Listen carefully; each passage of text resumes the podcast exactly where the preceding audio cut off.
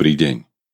V pondelok dvadsiateho šiesteho septembra slovo Božie nachádzame napísané v druhej knihe Kronickej v tridsiatej štvrtej kapitole po veršoch dvadsiatom druhom až tridsiatom treťom.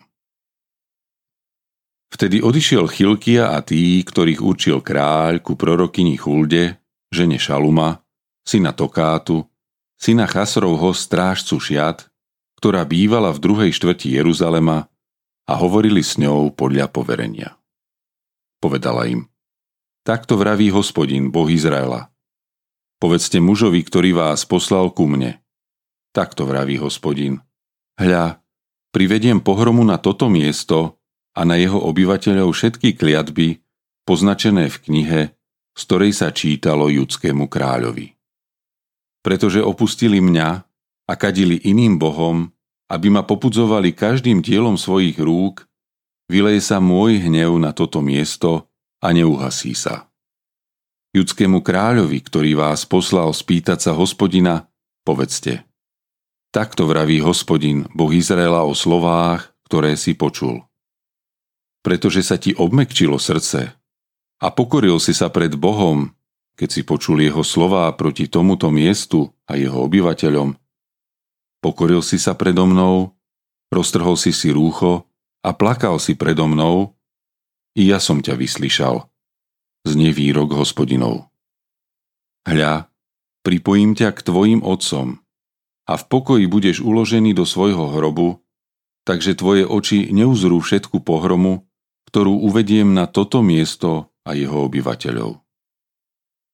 A oni podali o tom kráľovi správu. Kráľ poslal poslov a zhromaždil všetkých starších Judska a Jeruzalema. Na to vystúpil do domu Hospodinovho kráľ i všetci mužovia Judska, obyvatelia Jeruzalema, kňazi, levíti a všetok ľud od najväčšieho po najmenšieho. Verejne prečítal všetky slová knihy zmluvy, nájdenej v dome Hospodinovom. Potom si kráľ stal na svoje miesto a uzavrel pred Hospodinom zmluvu, že ho budú nasledovať a zachovávať jeho prikázania, svedectvá a ustanovenia celým srdcom a celou dušou, aby tak plnili slová zmluvy, poznačené v tejto knihe. Zaviazal k tomu všetkých, ktorí boli v Jeruzaleme a v Benjamínsku. Obyvatelia Jeruzalema sa riadili zmluvou Boha, Boha svojich otcov.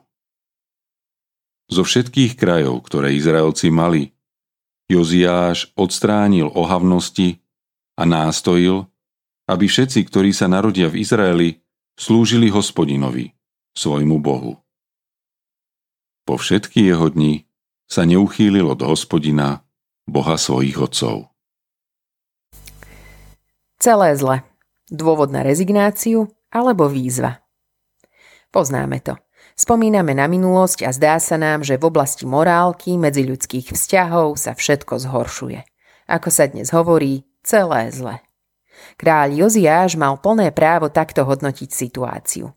Politicky bolo malé judské kráľovstvo obklopené silnými mocnosťami, súperiacimi o moc a vplyv. V spoločnosti sa rozmáhalo modlárstvo, podporované jeho predchodcami na tróne.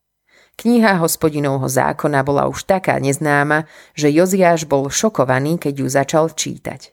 V súlade s varovaním Izajáša a iných prorokov nečakalo Judsko za odpadlíctvo nič iné než trest. Jednoducho celé zle. Odpoveďou mladého panovníka nebolo zúfalstvo a rezignácia, ale s oddanosťou Bohu začal situáciu meniť. Čím sa reforma vyznačovala?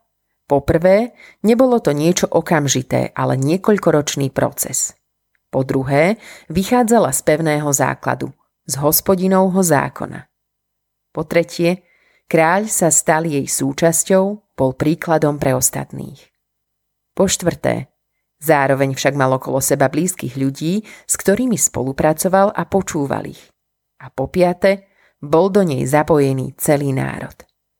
Máme niekedy pocit, že v našom zbore cirkvi je to celé zle? Necháme si poradiť od Joziáša? Autorom dnešného zamyslenia je Peter Synak. Modlíme sa za cirkevný zbor Rimavské Brezovo.